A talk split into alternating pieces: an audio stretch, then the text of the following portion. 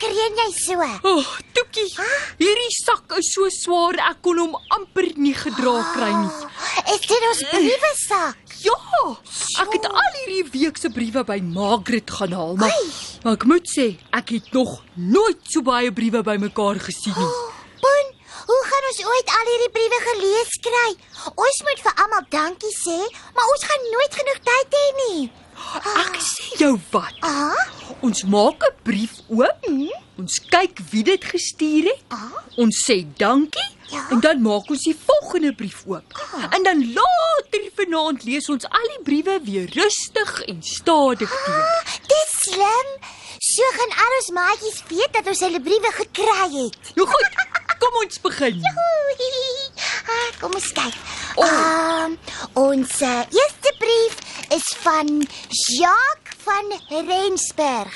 Hy is van Port Elizabeth en 10 jaar oud. Joe, dankie Jacques. Dankie Emile en Marcel Visser van Heidelberg. Ja, Emile is 5 jaar oud en Marcel is 3. dankie. Um, Chanela Strauss van Komati Poort Akademie het ook vir ons geskryf. Dankie. Ja, oh, die volgende koevert het sommer 3 briefies in. Sjoe. Een is van Caroline en een is van Tineke en uh, die laaste een is van Ruben Oh, en, en wat is hulle van? Meyering. Ah, Hulle is van Brackenfell. Dankie julle. dankie. um, kom ons kyk. Nog 'n maatjie wat vir ons geskryf het is Anja van Caridon.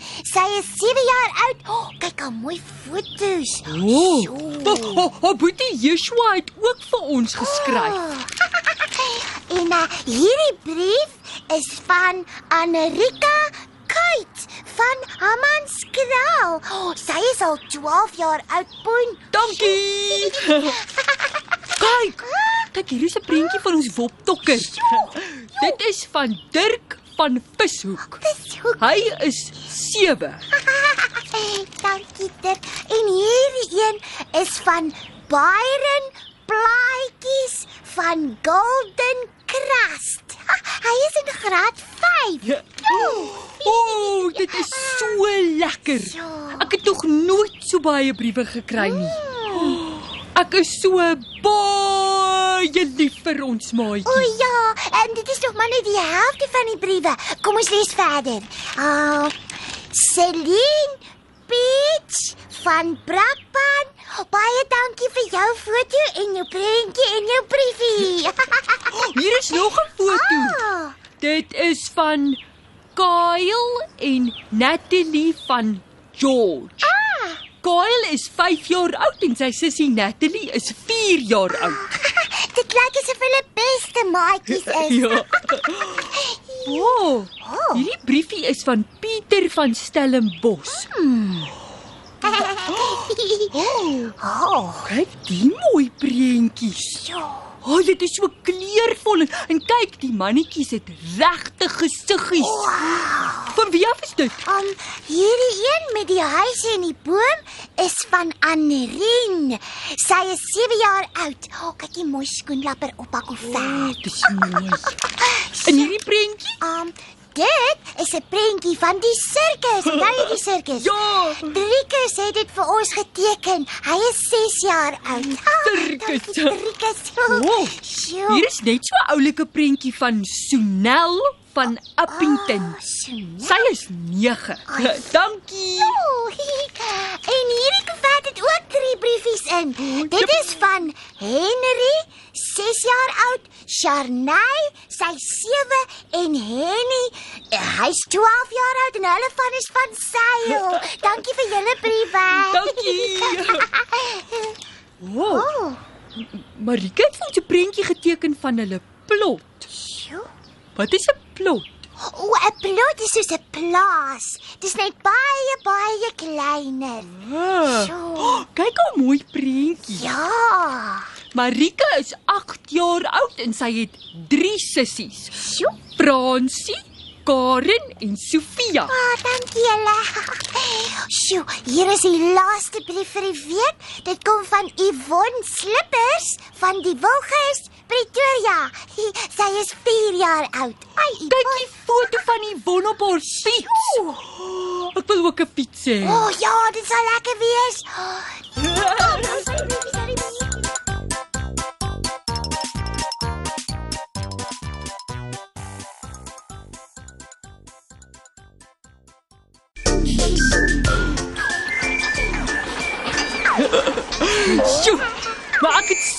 lekker gekuier. Ja, dit was lekker om weer vir 'n slag op 'n klas te kuier. Kyk, ek is mal oor diere. O ja. Die ou hoendertjies wat die putte so op pik pik van die grond af. en die skape wat so lekker sag is.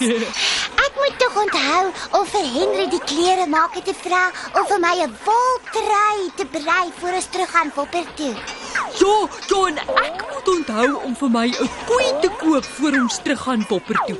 Want dan kan ek elke dag vars melk drink. Boen, die koei gaan nooit in die wopdokker inpas nie. Hm, dis jammer. Boen, weet jy waar ons ry? Terug na ons huisie toe. Is jy seker hier is die regte pad? Ja. Hoekom? Wel, ek dink nie ons het net nou verby hierdie hoë berg gery nie. Waterberg. Um, Ah! Waar kom die berg skielik vandaan, Toekie? Dit is 'n enorme berg. oh, ja, en ons is op pad om in hom vas te vlieg. Gaan met die wopdokkertjie hoor, Boen. Hoor. Ek kan nie so skielik so hoog gaan nie, Toekie. Ons gaan in die berg vasvlieg. Ag nee. O oh, nee, dis Boen, Boen, net jouself reg. Kyk, kyk die motors op die pad ry by daardie gat in. Waarheen dink jy gaan hulle? Dink jy hulle bly in die berg? Ek weet nie, Boen, maar kom ons gaan vind uit.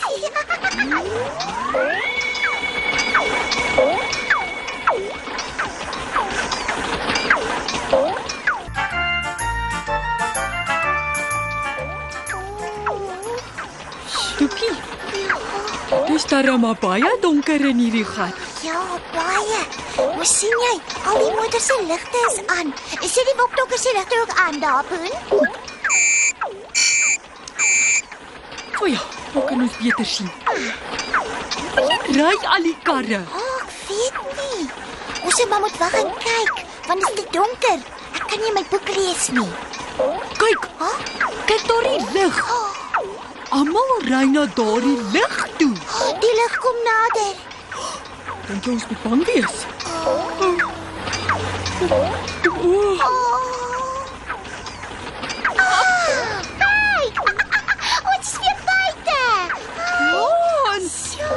Nou is die berg agter ons en nie meer voor ons nie.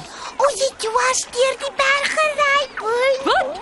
Regtig? Ja, wag, ek kyk in my boek. Vlugboering, Boen. Ons het deur 'n tonnel gery. 'n Tonnel. Ja, 'n tonnel. In plaas daarvan dat daar 'n pad gebou word oor die berg, maak hulle 'n pad deur die berg.